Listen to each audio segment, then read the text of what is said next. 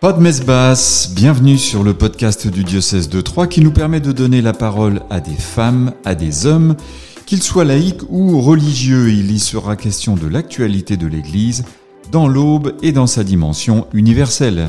Au micro, Aline Baudin et Jean-François Laville du service communication. Jean-Luc Depève, bonjour. Bonjour. Vous êtes prêtre, vous êtes né à Namur, en Belgique.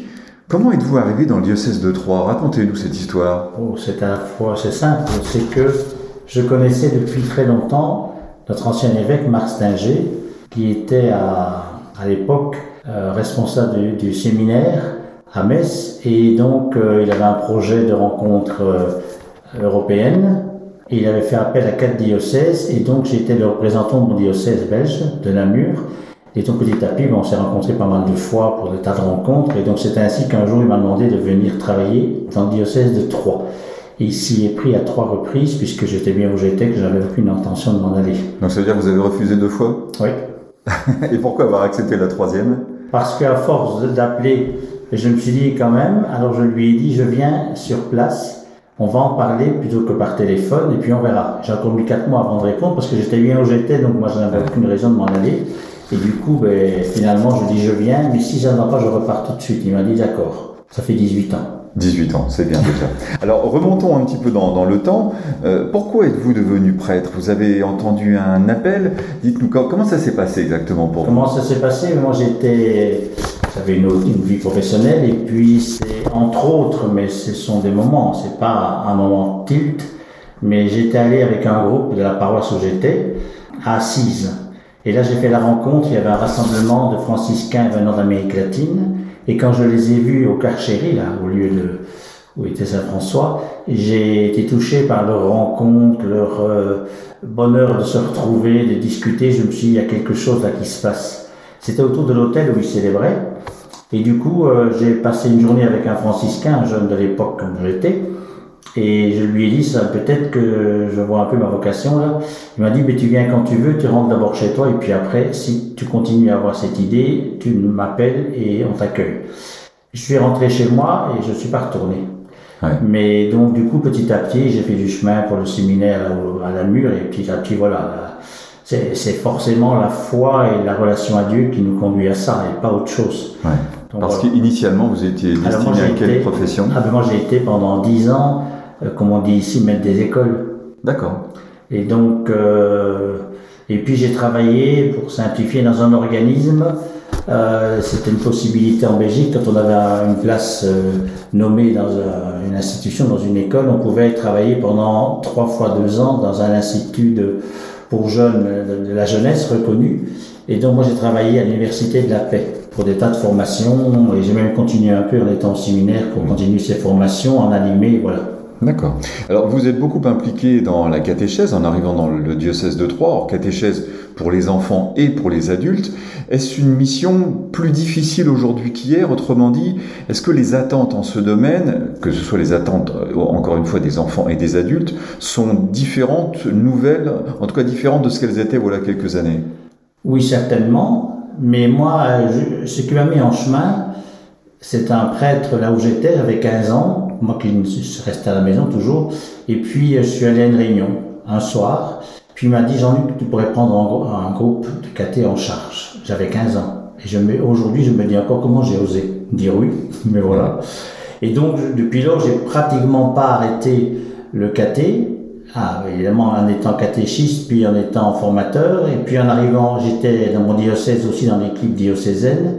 Et puis, euh, je suis arrivé ici, j'ai fait partie de l'équipe et petit à petit, l'évêque m'a demandé d'en être le responsable. Et c'est, euh, étant enseignant, parce que j'ai été aussi enseignant en collège-lycée après, je pense que c'est, il y a un lien sur le plan pédagogique d'accompagnement des, des, des, enfants et des adultes dans ce qu'ils vivent. Alors dans ce qu'ils vivent aujourd'hui, avec des, aujourd'hui c'est parfois certains qui arrivent, on ne sait pas trop comment, sauf que je me dis que c'est Dieu qui les a appelés. En tout cas, ils ont cette relation-là à tous les âges. Et euh, c'est pas déroutant pour moi, c'est plutôt passionnant. Ça veut dire que Dieu trouve des chemins différents pour les, les rencontrer, et donc nous on est là pour les accompagner, pas pour initier Dieu dans leur vie, mmh. mais pour les accompagner. Mmh, bien sûr. Et les adultes aussi d'ailleurs. Alors c'est vrai que On avait la responsabilité pendant cinq ans ici avec une équipe de la catéchèse des adultes aussi. Alors ça, ça reste, euh, en tout cas pour moi, même si, voilà, pour l'instant c'est un peu en pause, mais c'est une catéchèse d'adultes qui sont déjà en chemin depuis pas mal d'années et autour de quelques questions qui habitent les gens, pas pour une formation, pas pour... Euh, pas pour euh, l'accompagnement, même s'il le faut, mais des familles, les adultes, les parents. C'est plutôt des personnes qui font un petit point sur des questions sur la souffrance, sur, sur le Christ, sur la foi qu'on accompagne, voilà. Hmm, d'accord. Vous avez passé de, nombreuses années dans le nord-est au bois, notamment du côté d'Arcy-sur-Aube, dont vous étiez le, curé. Qu'est-ce que vous retenez de ce long séjour dans ce secteur essentiellement rural? Essentiellement rural, puisque j'étais curé de 44 villages, et donc, euh, bien sûr, avec euh, de temps en temps des prêtres qui accompagnent, mais avec des équipes.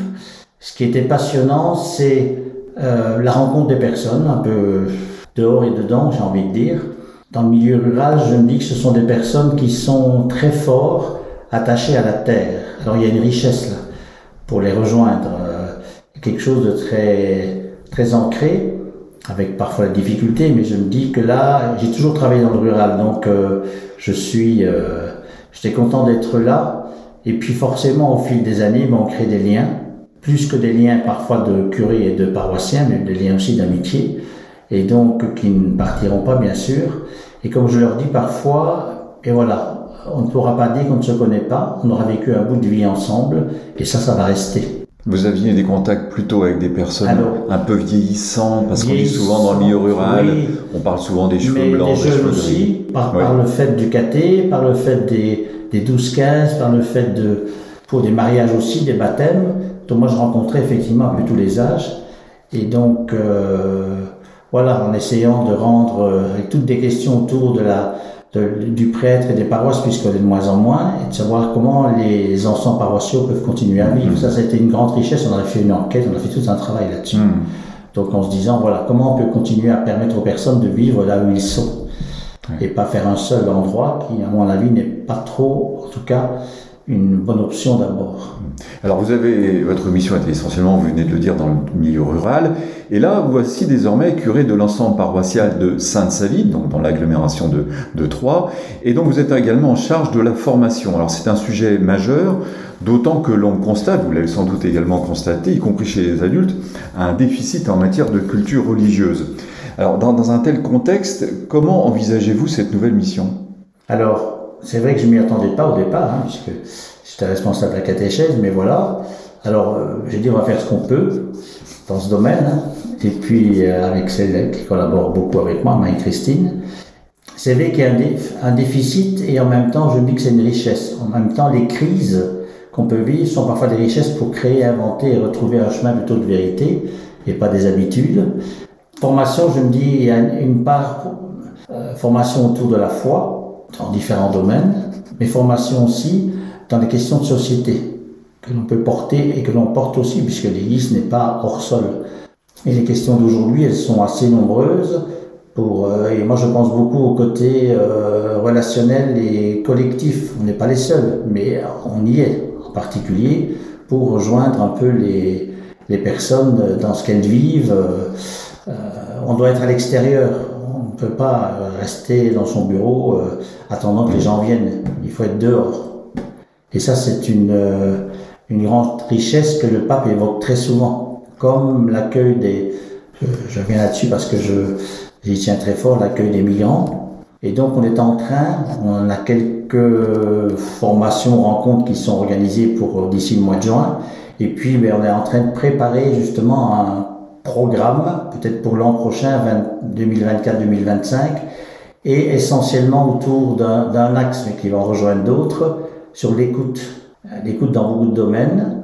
Euh, on sait que le, pape a, déclaré cette année l'année de la prière, que dans diocèse, on travaille avec le groupe euh, territoire euh, autour de d'approche de, de, communauté. Comment on fait communauté? Quelles sont les questions qui se posent? Et donc, ça va, on va essayer de faire un lien entre tout ça, l'écoute étant partout. Donc, euh, ça pourra rejoindre ce qui est proposé par d'autres groupes pour ne pas qu'on se diversifie trop. Et je pense que la formation, l'équipe de formation, elle a ce rôle-là.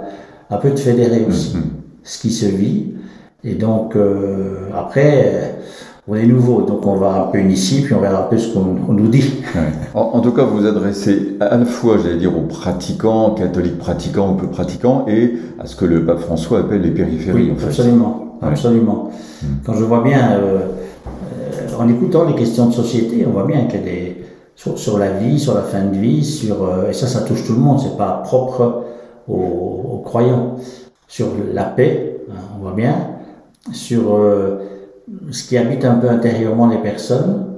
Moi, je suis touché des adultes parfois qui viennent demander le baptême ou la confirmation dans ce qu'ils vivent. Mais je me dis, ça, c'est Dieu qui les, qui les, a rencontrés. Et dans ce qu'ils racontent, c'est passionnant et touchant même. Euh, donc, ils ne sont pas liés à l'Église directement, si on peut dire, mais ils sont touchés par Dieu. Alors, je ne dis pas qu'il faut que tout le monde soit touché par Dieu, mais une vie intérieure, comme je l'évoquais ce matin, une vie intérieure, ça touche les uns et les autres, qu'on soit croyant ou non. Et on a à reconnaître que l'autre vit ça aussi, et pas que nous. Vous n'avez pas peur que pour certaines personnes, certaines familles, euh, l'Église devienne, comme certains le craignent, une ONG, c'est-à-dire que on parle de paix, on parle de social, mais finalement, euh, j'allais dire le Christ, Jésus, la résurrection, c'est un petit peu en second plan. Ça pourrait être ça. Euh, dans les rencontres que j'ai pu faire pendant des années, entre autres pour les mariages, certains disaient mais je ne crois pas en l'Église. Je dis mais croire en l'Église c'est quoi? On ne croit pas pour moi à l'institution d'Église au sens organisation qui est nécessaire, mais la foi. Alors euh, effectivement il faut bien rappeler que le socle de, de, ce qui fait notre vie à nous croyants, c'est à la fois la parole et c'est à la fois un Dieu présent, un Dieu qui se fait enfant et pour nous rejoindre dans notre humanité. Et ça, il ne faut pas qu'on le mette de côté, parce qu'alors effectivement, on risque d'être une organisation comme d'autres et c'est autre chose. Oui, bien sûr. Euh, ça rejoint un petit peu la question que je voulais vous poser, euh, qui est très simple, mais à la fois peut-être compliquée. Est-ce qu'on peut être aujourd'hui catholique, je ne parle pas d'un bon catholique, mais en tout cas catholique, sans formation religieuse? J'aurais envie de dire que oui. Mais on parle de formation. Mais, mais sans aucune, aucun lien, aucune pratique de rien, ça, ça devient un peu pas facile, parce qu'il ne faut pas non plus qu'on fasse et qu'on compose notre propre foi qu'on compose à la limite aussi Dieu, en fonction de ce qu'on aime, de ce qu'on n'aime pas, ce qu'on prend, ce qu'on ne prend pas. Il y a un tout qui est là, et, on ne peut pas le vivre seul. Donc on le vit, je dirais en communauté, mais on ne demande pas que les gens aient un certificat de croyant pour arriver à nous rejoindre. Le chemin se fait petit à petit. Donc je me dis, au départ, c'est pas nécessaire pour moi, sauf ceux qui... J'ai reçu un couple là, un jeune papa qui m'a dit, mais moi je n'étais pas croyant mais je discute avec des collègues et petit à petit, j'ai envie de comprendre plus, d'aller plus loin dans la démarche, peut-être même demander le baptême. Voilà, je me suis heureux de vivre ces rencontres-là. Et donc, bien entendu, vous êtes optimiste? Oui, à peu près toujours. Dans toute situation, parce que je me dis que la foi, elle est là. Et pour terminer, je dirais qu'un évangile qui m'a marqué, c'était celui que j'avais choisi pour ma première célébration, c'était Saint Luc. Jésus dans la synagogue qui dit, je suis venu vous déclarer une année de bienfaits où les boiteux vont marcher, les aveugles verront, les prisonniers sont libérés. Et moi, ça reste euh, le texte fort pour moi. La liberté, mais dans la foi et dans la relation avec Dieu. Autrement, les structures, elles sont nécessaires. Le rituel est nécessaire pour soigner ce que nous vivons, mais c'est pas l'absolu. J'aime bien reprendre souvent la phrase du pape François qui dit ce qui est sacré, c'est l'homme. Ça, c'est tout à fait juste pour moi. Père Jean-Luc Depève, merci pour ce témoignage. Merci. Merci. Merci.